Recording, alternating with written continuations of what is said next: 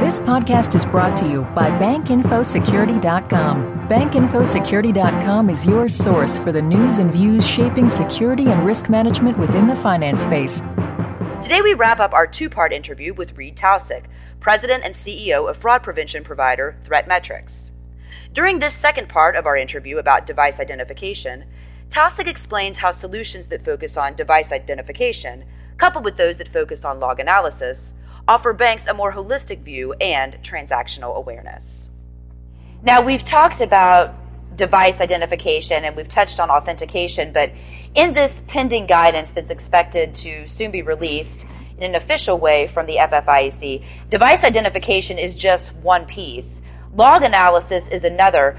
How do the two fit together in the fight against ACH and wire fraud?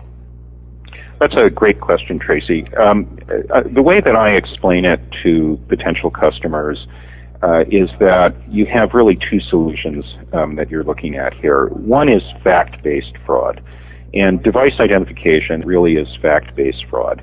Uh, I'm accessing this account, uh, but uh, the device that I'm using, I have a language mismatch. I'm executing the transaction in English. All of the uh, fonts on my device are in Russian, I'm behind a hidden proxy, or I'm using uh, some t- form of botnet, a man in the middle attack where I've compromised somebody else's computer.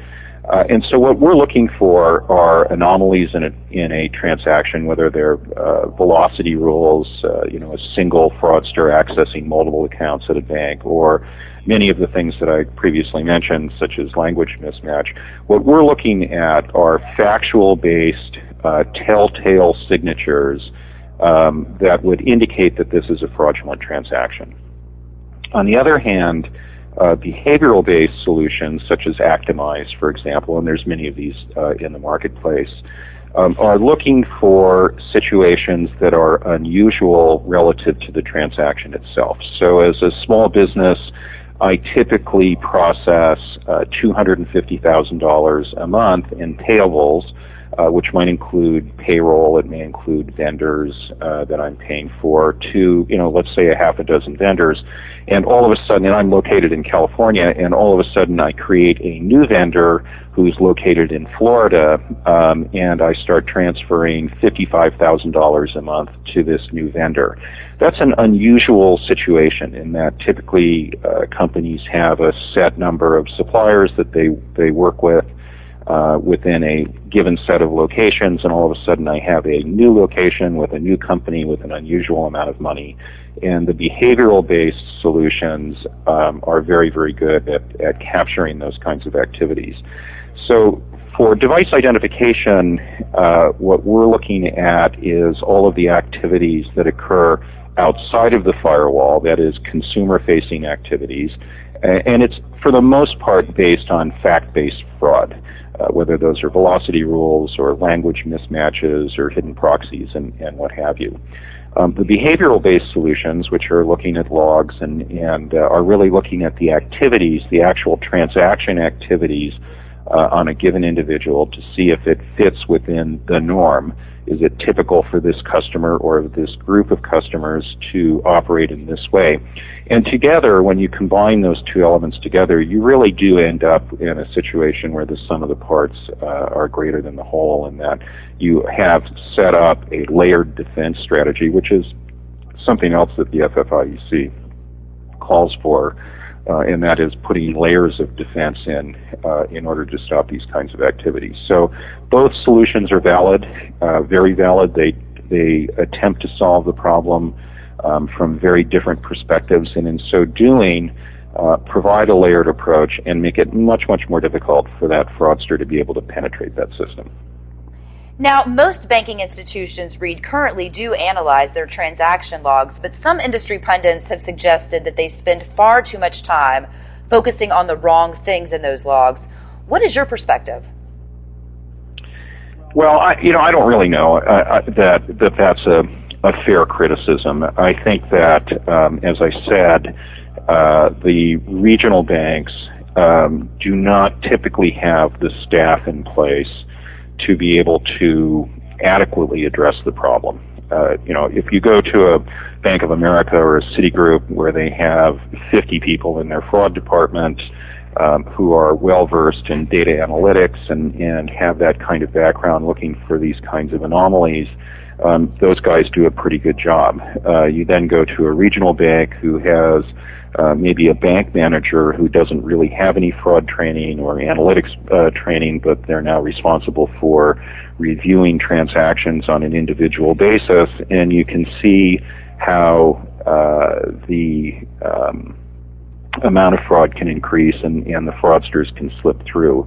I think the answer to the problem uh, is a greater reliance on the fraud vendors. Uh, there's a lot of expertise uh, in the community, whether it's ThreatMetrix or, or other companies that provide fraud solutions, uh, to be able to support these banks and help them with best practices uh, in a very automated fashion.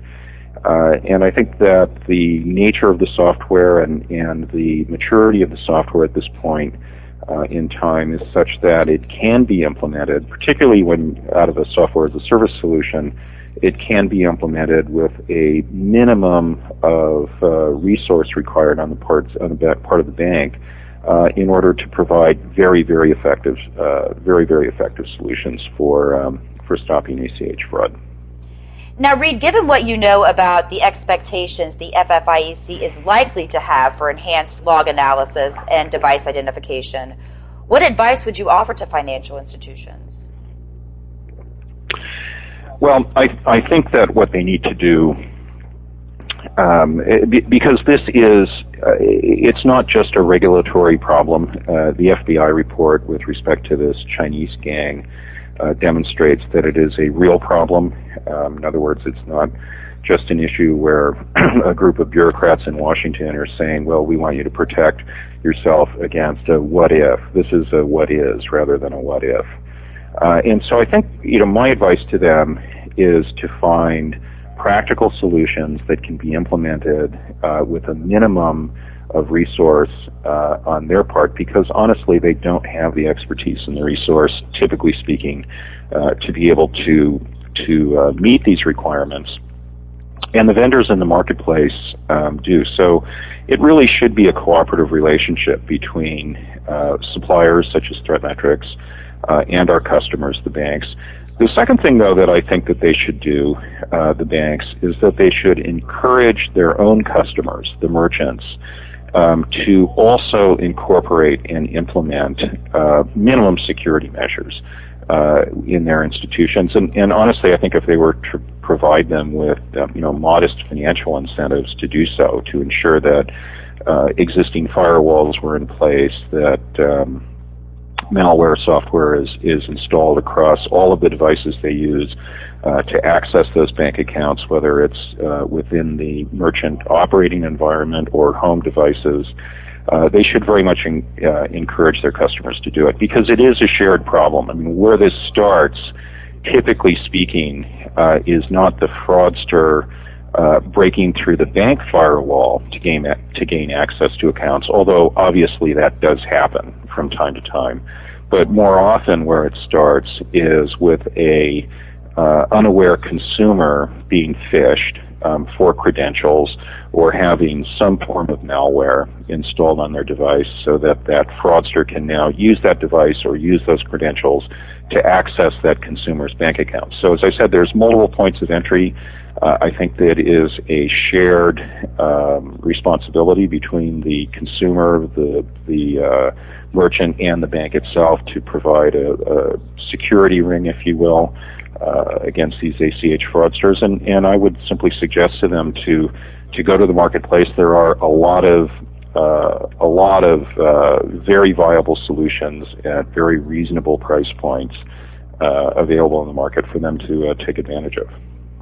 And what does all of this mean, Reed, from a fraud prevention and detection investment standpoint when we talk about the FFIEC guidance and, of course, some of the, the challenges that the industry is already experiencing when it comes to ACH fraud. Where do you see these investments going? Well, I definitely think, uh, you know, as a vendor in the marketplace, I think that there is uh, a growth opportunity available to us, obviously, here. I think there are two approaches to the problem, though. Um, you know, ThreatMetrix has positioned itself uh, in the market to be to offer easy to install uh, solutions to stop all forms of fraud, not just ACH fraud, but new account origination and, and logins as well.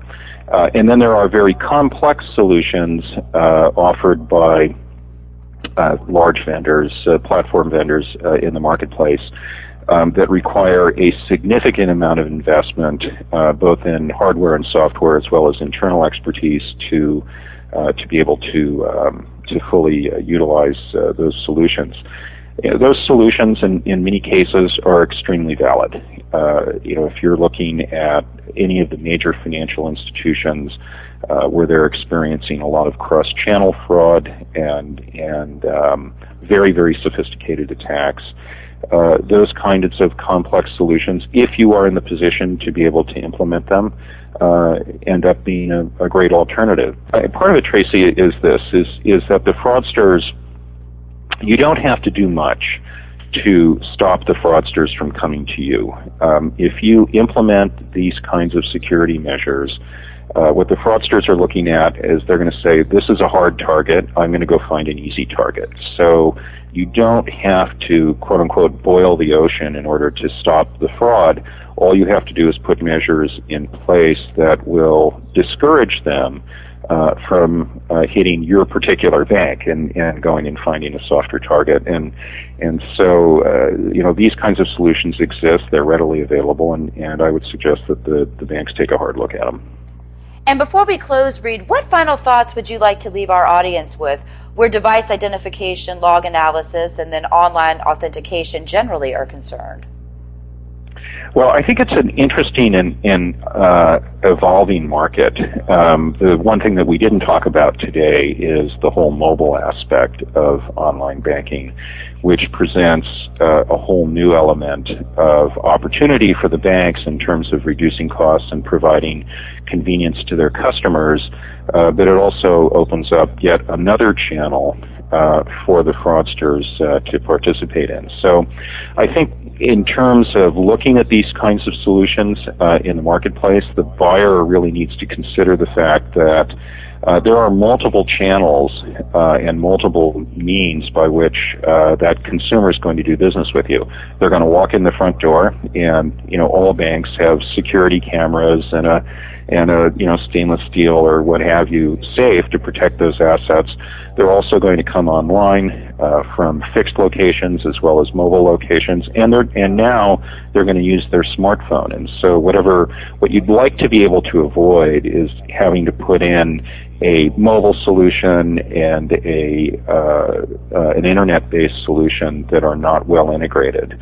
Uh, ThreatMetrix does offer a fully uh, integrated solution for both mobile uh, as well as uh, internet usage. Uh, and I think that's a big consideration uh, and a growing consideration for all financial institutions is the whole uh, the new new access through uh, through mobile and, and, what threats that may bring with it. Reed, I'd like to thank you again for your time today. Thank you. I appreciate it very much. Again, we've just heard from Reed Taussig, CEO of ThreatMetrix. For Information Security Media Group, I'm Tracy Kitten. This podcast has been brought to you by BankInfoSecurity.com. For more interviews, breaking news, research, and educational webinars, please visit www.bankinfosecurity.com.